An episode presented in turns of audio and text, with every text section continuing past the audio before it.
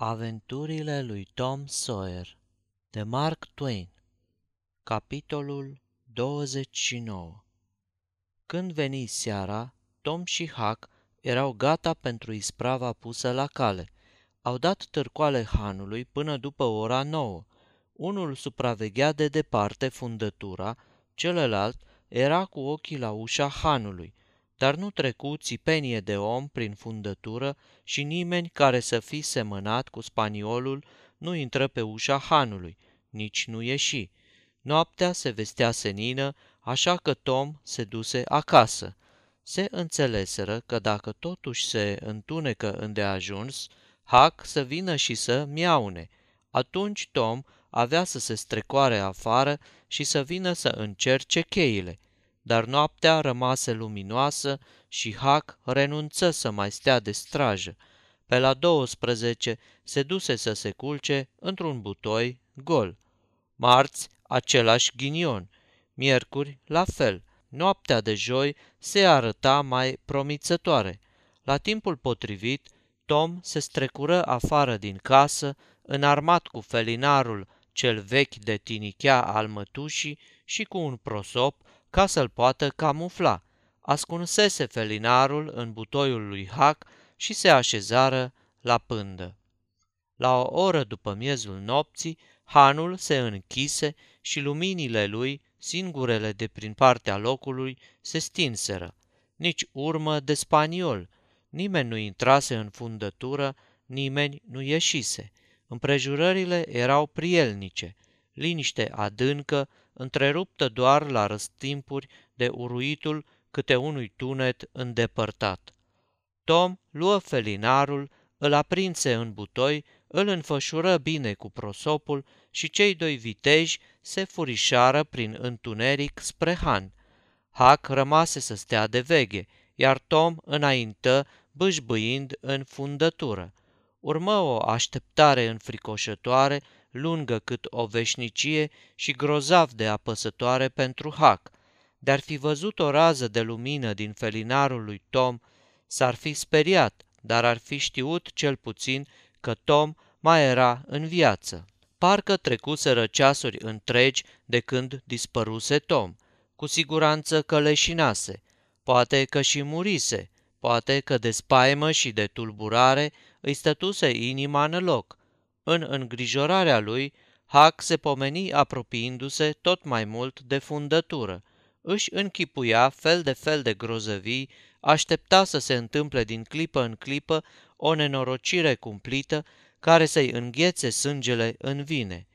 Înainta mai mult mort decât viu, abia răsufla și inima îi bătea mai mai să-i sară din piept. Deodată se ivi o rază de lumină și Tom trecu în goană pe lângă el, gâfâind. Fugi, fugi cât poți!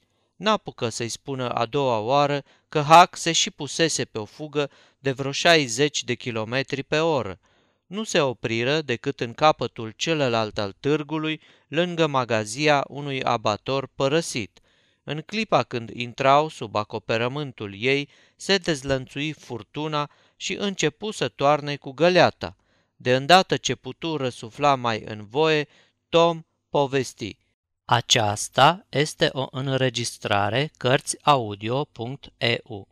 Toate înregistrările Cărțiaudio.eu sunt din domeniul public. Pentru mai multe informații sau dacă dorești să te oferi voluntar, vizitează www.cărțiaudio.eu. Hac, a fost îngrozitor am încercat două chei cât am putut de încetișor, dar mi se părea că fac un tărăboi, că abia mai răsuflam de frică și nici nu se întorceau în broască, al naibii, când, ce să vezi, nu-și cum pun mâna pe clanță și odată se deschide ușa.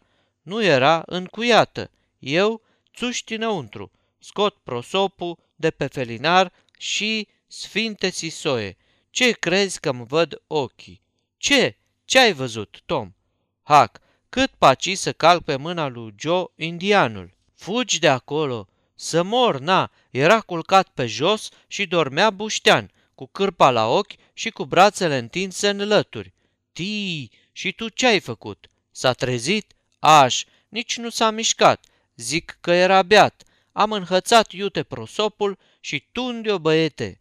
Eu, unu, nici nu m-aș fi gândit la prosop, sunt sigur. Cum era să nu mă gândesc? Mi-ar taia mătușa dacă l-aș fi pierdut. Ia zi, Tom, și lădița, ai văzut-o? Da, ce? Parcă am stat să mă uit.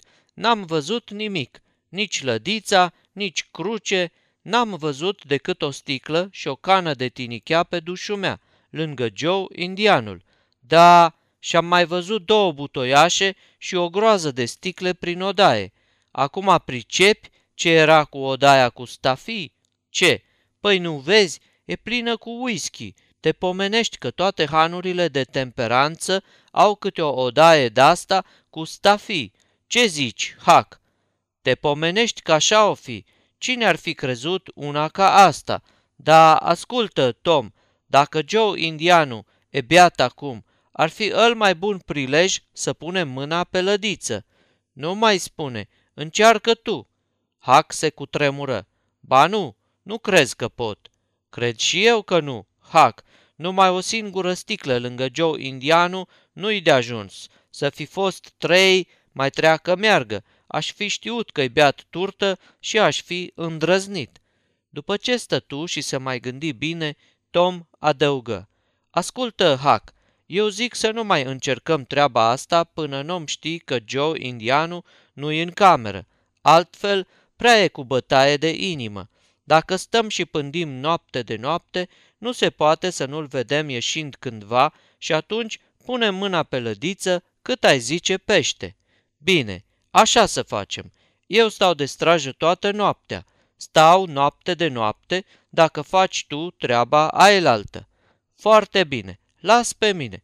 Tu numai să treci pe ulița noastră și să miorlei. Și dacă dorm, să arunci o mână de nisip în geam și eu numai decât dau fuga. E în regulă, Tom, n-ai nicio grijă.